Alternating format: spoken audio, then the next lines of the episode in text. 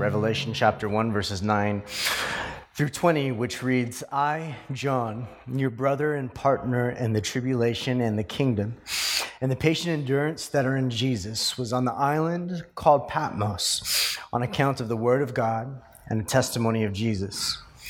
I was in the Spirit on the Lord's day, and I heard behind me a loud voice like a trumpet saying, Write what you see in a book and send it to the seven churches to Ephesus, and to Smyrna, and to Pergamum, and to Thyatira, and to Sardis, and to Philadelphia, and to Laodicea. Then I turned to see the voice that was speaking to me, and on turning, I saw seven golden lampstands. And in the midst of the lampstands, one like a son of man, clothed with a long robe and with a golden sash around his chest. The hairs of his head were white, like white wool, like snow. His eyes were like a flame of fire. His feet were like burnished bronze, refined in a furnace, and his voice was like the roar of many waters. In his right hand he held seven stars. From his mouth came a sharp two edged sword, and his face was like the sun shining in full strength. When I saw him, I fell at his feet as though dead. But he laid his right hand on me, saying, Fear not. I am the first and the last, and the living one. I died, and behold, I am alive forevermore and I have the keys of death and Hades. Write therefore the things that you have seen, those that are and those that are to take place after this. As for the mystery of the seven stars that you saw in my right hand and the seven golden lampstands, the seven stars are the angels of the seven churches, and the seven lampstands are the seven churches. This is the word of God. You may be seated. Uh, so last week, you know, we looked at a portrait of the real Jesus as he is unveiled, as he's described here in Revelation 1.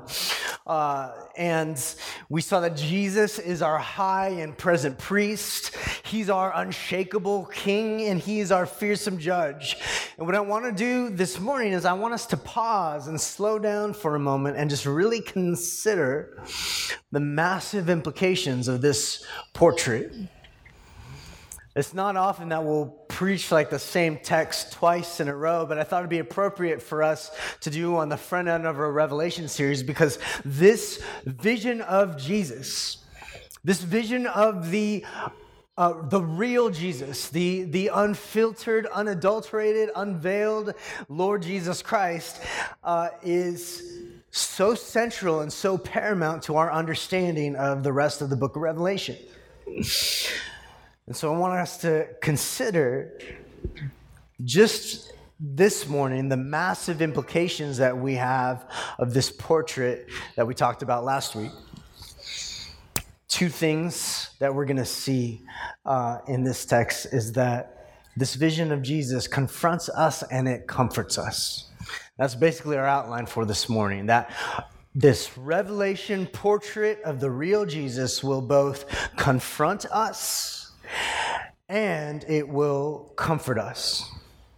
Revelation portrait of the real Jesus will both confront us and comfort us. It confronts our short sighted assumptions and it comforts us in our gravest anxieties. And so that's where we're going this morning. It'll be a shorter sermon, so let me pray for us and we'll go ahead and dive right in. Uh, God, we are grateful for your word.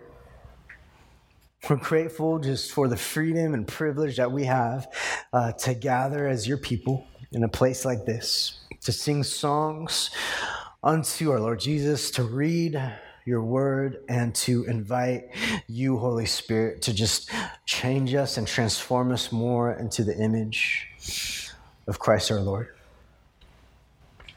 We ask God that you would do what is impossible for us, but desired by you.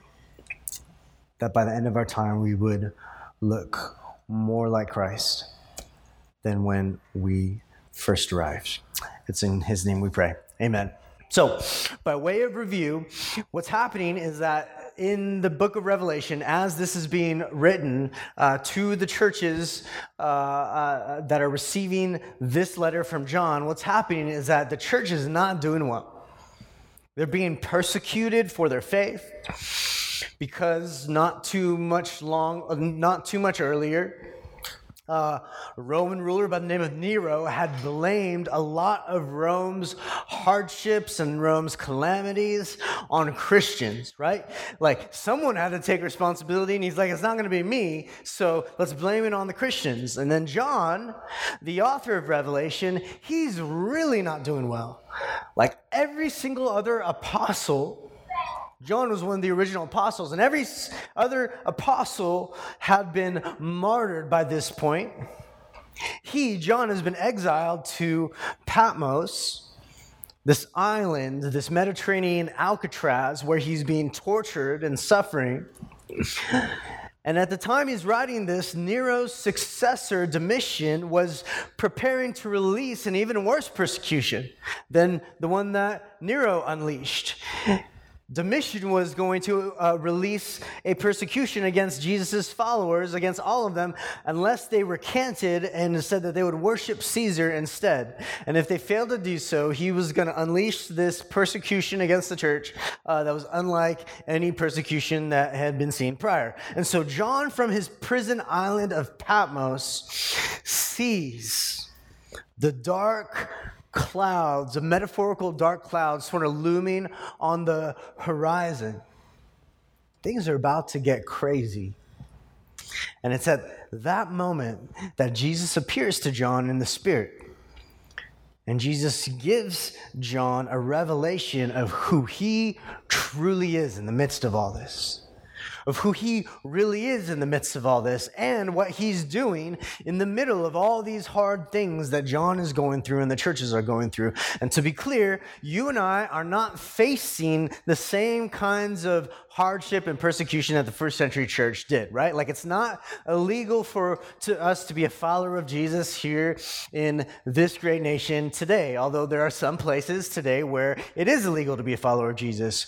But we don't experience that However, we do still ask some of the same questions. When the dark storm clouds are looming on the horizon and we're wondering like man is this is this suffering going to be the end of me? Is this anxiety this depression ever going to let up when will this end? Will this destroy me? Those are the same kinds of questions that they were asking back then that in our context today we can ask uh, currently. And so, what Revelation 1 does is it reveals a portrait of the real Jesus. Jesus unveiled in all his glory. He is unveiled and revealed to be awesome and powerful and in control and untouchable. And he's going to win in the end. Let's look at the passage, uh, honing in on verses 12 through 16.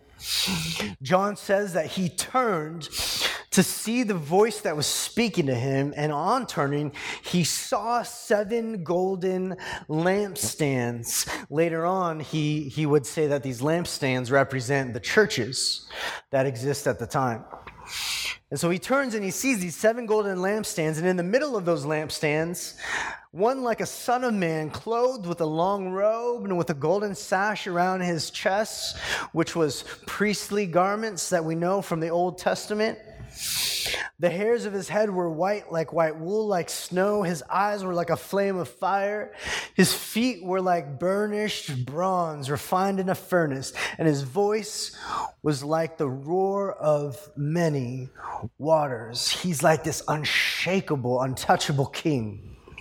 In verse 16, it says, In his right hand he held seven stars, and from his mouth came a sharp two edged sword, and his face was like the sun shining in full strength. He's like the fearsome judge who's come to undo all the bad things to make right all the wrong things. And when we look at this portrait of Jesus, we have to admit that when you take these descriptions, like literally, it's kind of a strange picture, right? It's an odd picture. It's because there's a lot of Old Testament references, there's a lot of metaphorical imagery.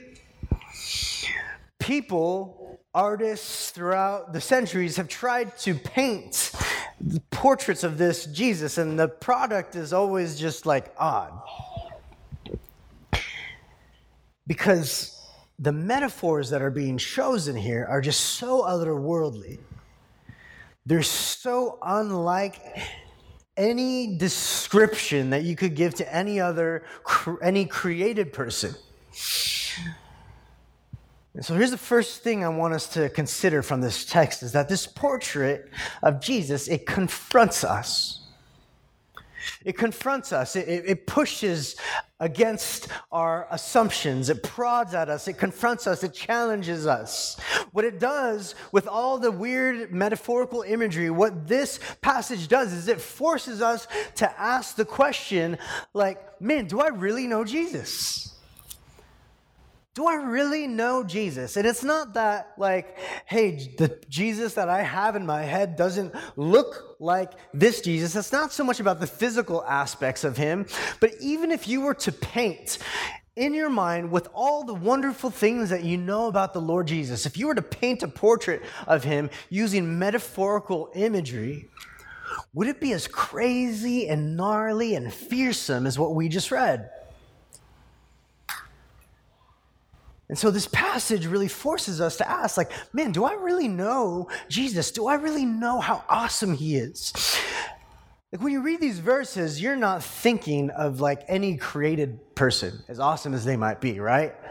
You're not thinking when you read this description, like, oh, this reminds me, this, this in a metaphorical way reminds me of like the great minister, like Bill, Billy Graham, right?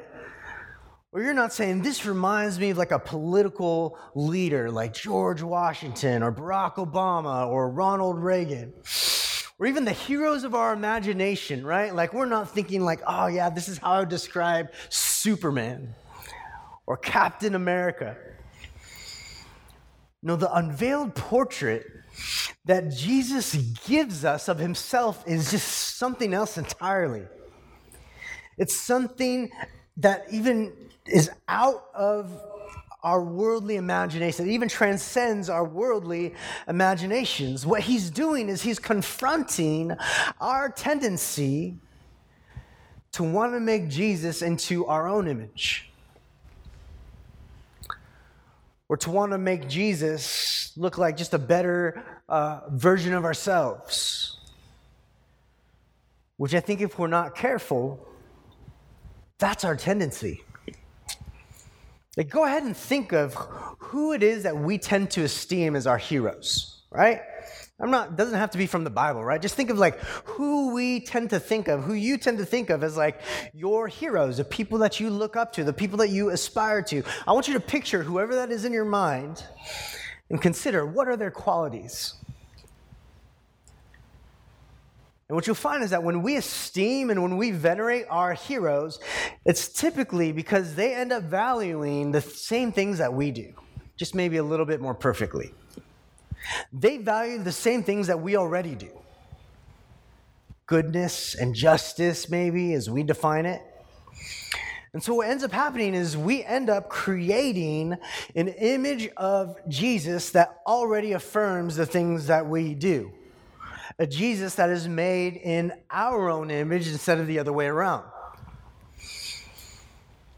You see, but if Jesus is only someone who looks like you and sounds like you, if Jesus is only someone who would affirm the same values that you have, but never challenge you or confront you, then you can't really consider him your Lord in any true sense of that word then you don't really have him as your Lord and as your Savior. What you have him as is a mirror.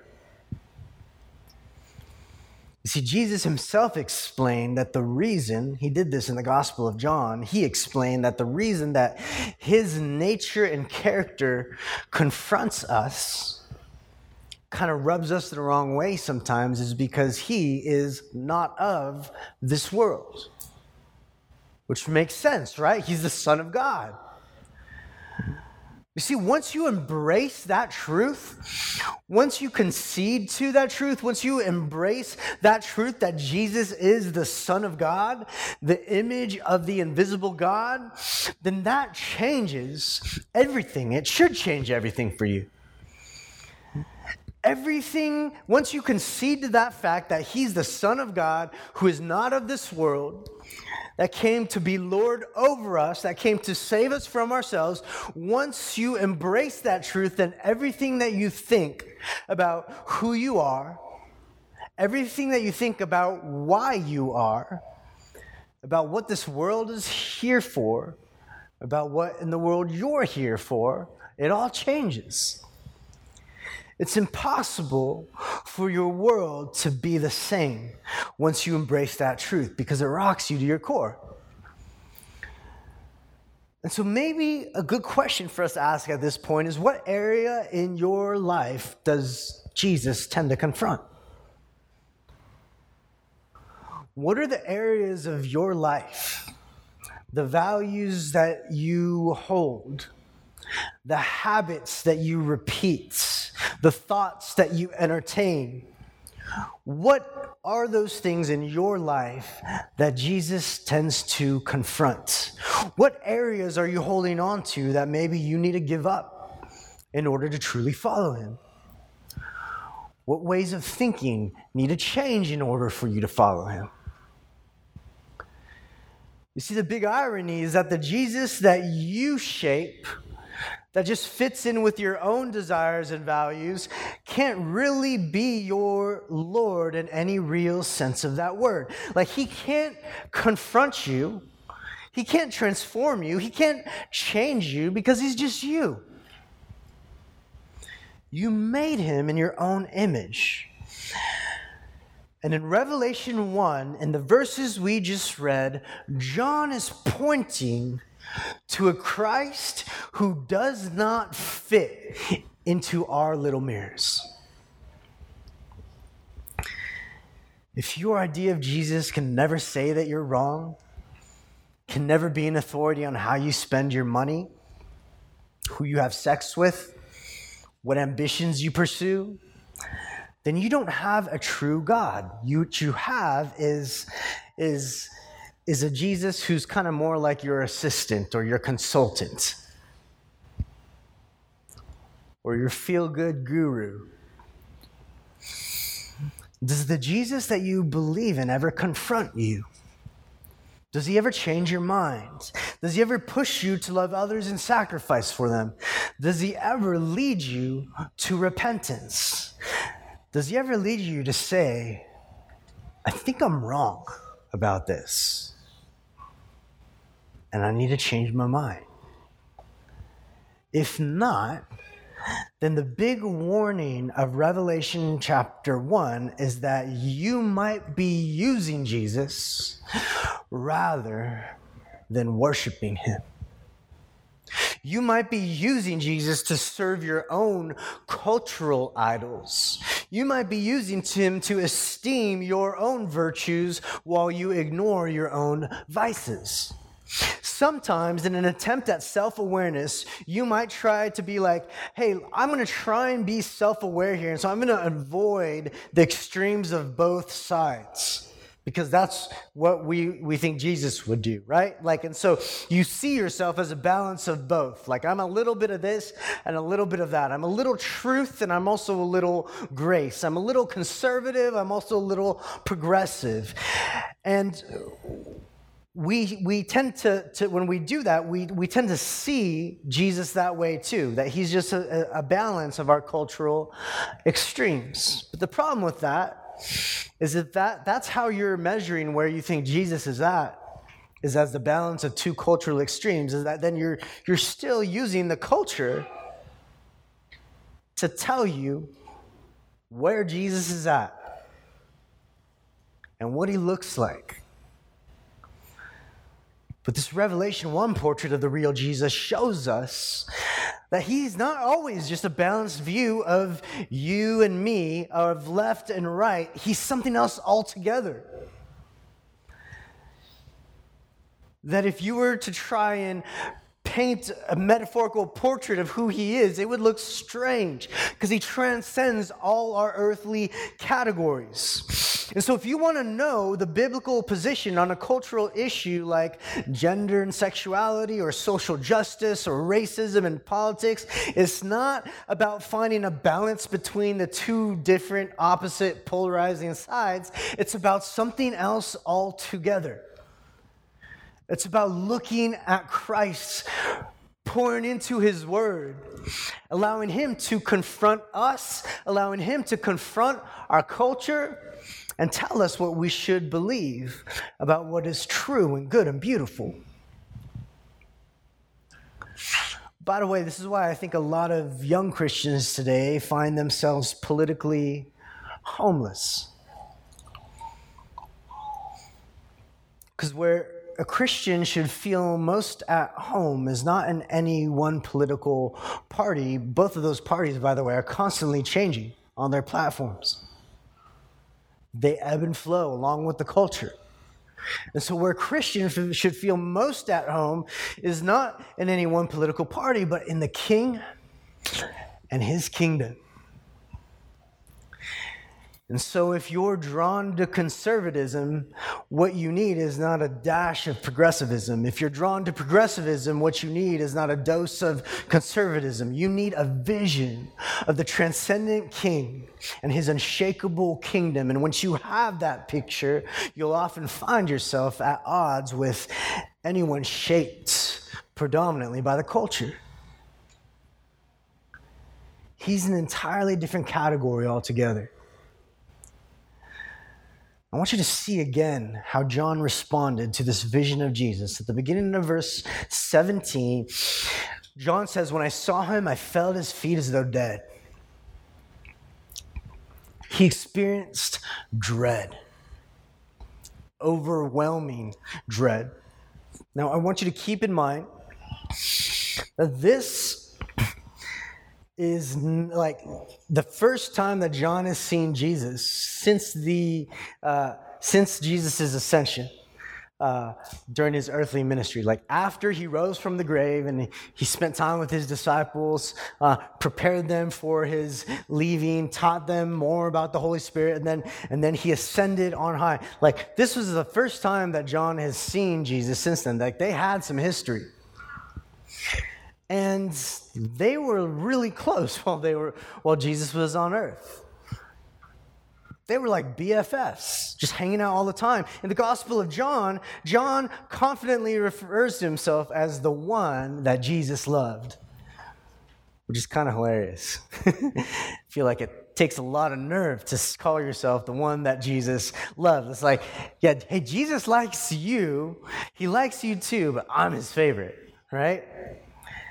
But in reality, in actuality, that phrase describing himself as the one that Jesus loved was just John's way of expressing just complete and utter amazement that Jesus loved him at all, that he loved him to the very end. You see, John knew Jesus and he knew him well. He's the one in the pic, in the portrait of the, the Last Supper.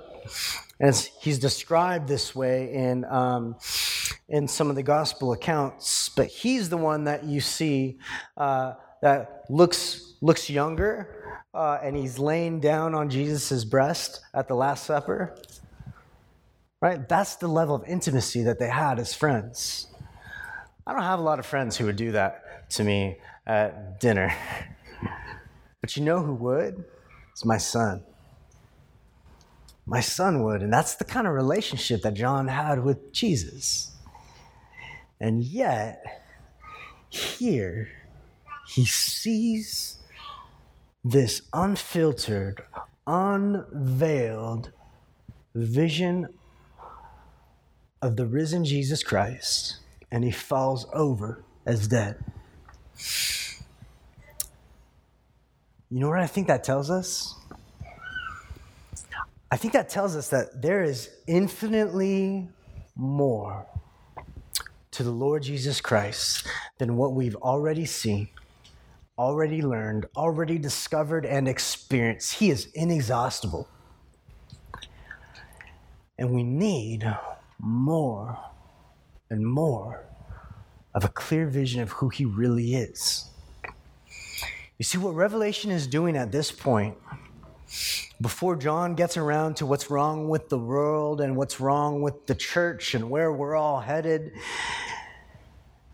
is he's trying to show us that everything, everything about where the world is going and what's wrong with everything and like, like everything is being framed around this vision of christ and his unveiled glory. I think the purpose here about putting this on the front end of the book the front end of his letter is to just stir our hearts in reverence to him this is meant to give us a healthy dose of courage this vision of christ in the midst when we see those dark clouds looming in. It's meant to make us unafraid in a world that is already overcome by this great God. Regardless of who you think is the greatest threat to you, the, regardless of who you think is the greatest threat to the church or to the nation that you live in, this world has already been overcome by the real Jesus. You see, what we need in the middle of hard things and in the middle of hard seasons is more of Jesus, more of his stability, more of his presence, a greater picture of his strength and his sovereignty. Christ's desire is to be with us. He wills to be with us, but not as anything less of who He really is. And nothing less than who He really is will satisfy us and comfort us. And so that leads us to our final point that it's only by being confronted by this Christ that we can find true comfort. It's only by being confronted by this vision of Christ that we can find true comfort. Read verse 17 and 18 with me again. He says, John says, When I saw him, I fell at his feet as though dead, but he laid his right hand on me, saying, Fear not, I am the first and the last and the living one. I died, and behold, I am alive forevermore, and I have the keys of death and Hades. You see, Christ, he comes down. This great picture of who he is, this awesome vision of who he truly is. And what Christ does is he comes down, he extends his right hand, he touches John, and he says, Fear not. Don't be afraid. Let me tell you, only a Christ who is big enough like this has the authority to say, fear not, and have that be real, true, and lasting comfort for you.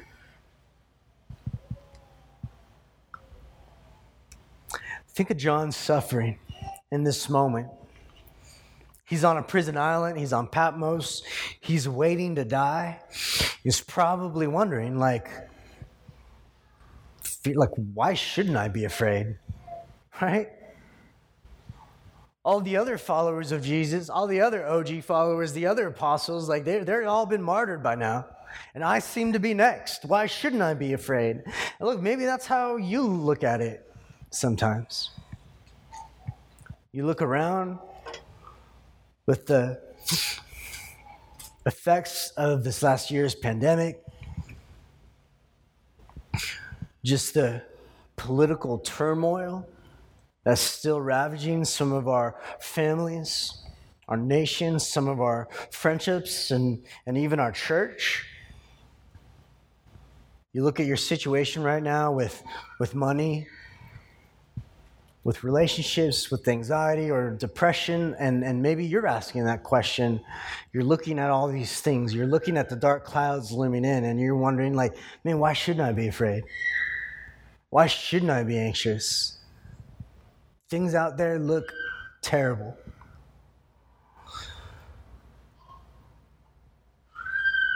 But this Christ, this Christ that we were just given a portrait of,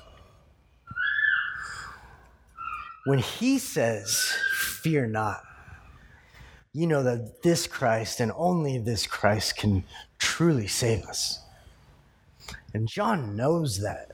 He knows that, and it's through his experience of being confronted by Jesus and all his unveiled glory that John receives the words, Fear not, don't be afraid. And it's only when standing before the one who holds the universe in his hands that those words, Fear not, mean anything to him. We need a Jesus that is big enough to knock down our cultural idols.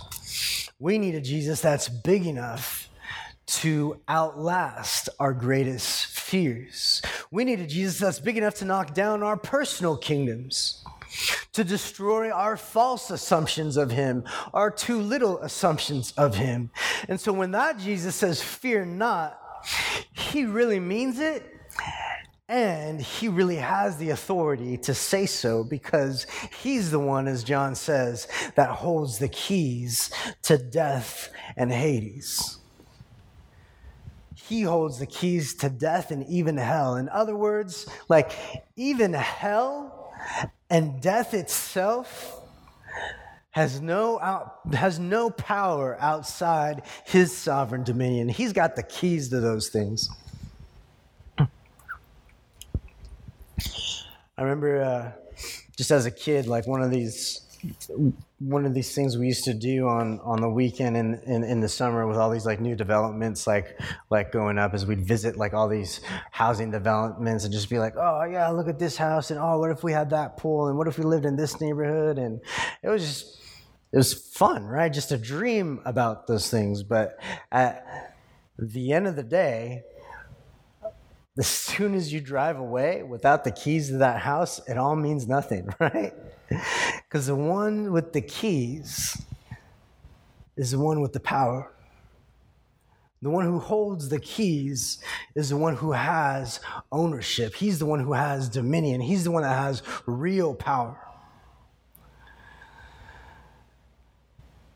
And so when Jesus reveals that he holds the keys, to death and Hades. And when he's the one that says, Fear not, don't be afraid, like, man, that means something. That means something. In verse 18, he says, I died, and behold, I am alive forevermore. No one else can say that. No one else can say that they reversed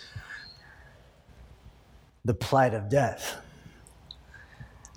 Jesus is the one who bosses death around. He's the one who holds death's key. He's the one who tells death, the great equalizer, the one great enemy of us all, what to do. And he has the authority to do so because he holds the key. Where's John when Jesus shows himself? He falls over dead. He's afraid. Where's Jesus when that happens? With an outstretched arm his right hand outstretched, the one whom death and hell won't even mess around with, reached out to John and said, Don't be afraid. The one who conquers evil, sin, and death is gentle and lowly towards us. And instead of being consumed and incinerated by this vision of Jesus, John is comforted. He's at peace. I know that many of you um, read that book uh, a few months ago by Dane Ortlund uh, in our in our prospective book clubs. He wrote this book called Gentle and Lowly. Uh, came out last year. That's all about Jesus' posture towards us about his heart and character towards us. The one place in Matthew, I think it's 11, where he, Jesus describes his own heart and character towards us. The one place he describes his own heart, he says that it's gentle and lowly, which is a way of saying that we cannot out sin his gentleness. And that when we sin, he can't ungentle himself towards us any more than, as Dane Ortlund says, any more than, than we can change the color of our eyes. Look, is this Jesus that John saw? Is he the fearsome judge? Yes, absolutely. But to those who come to Christ in repentance and lowliness and neediness, he is gentle and lowly. And it's hard to grasp when you read a passage like this, where it says Jesus' mouth is like a sword coming out because we, we project onto Jesus our skewed instincts of what it means to be a fearsome judge. Because in our mind, the rich condescend on the poor. In our minds and in our experience, the beautiful look down on the ugly. And so we assume that this God is put off by our ugliness. But the biblical witness is unmistakable. It actually says that the one who is unspeakably brilliant, the Jesus of Revelation 1, the Jesus of the scriptures, that he is gentle and lowly towards us. That the majestic Christ who holds all the churches in his right hand, with that same right hand, he touches John and says, Fear not. He's transcendent. He's untouchable. He holds us in his right hand, and yet he comes down to our level with an outstretched arm and says, Don't be afraid. I love this picture we get from the psalmist in Psalm 16. Read verse Psalm 16, verses 8 through 11 with me.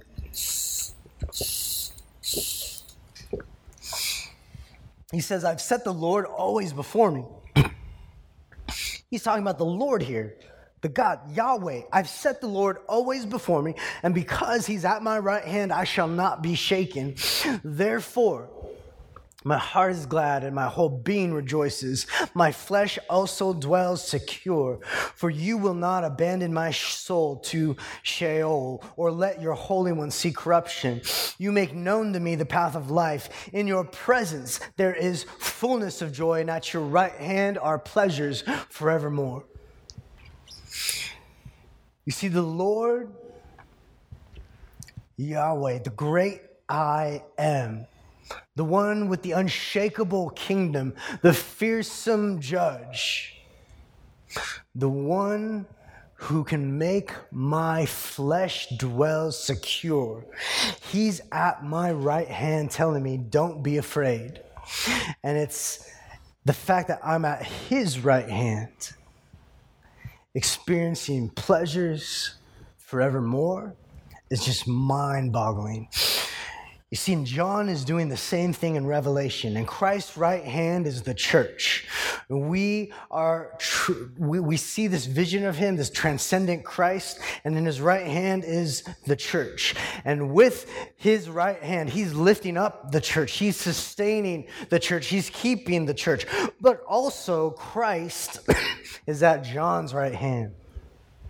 He's right there like the perfect high priest. He's present, he's involved.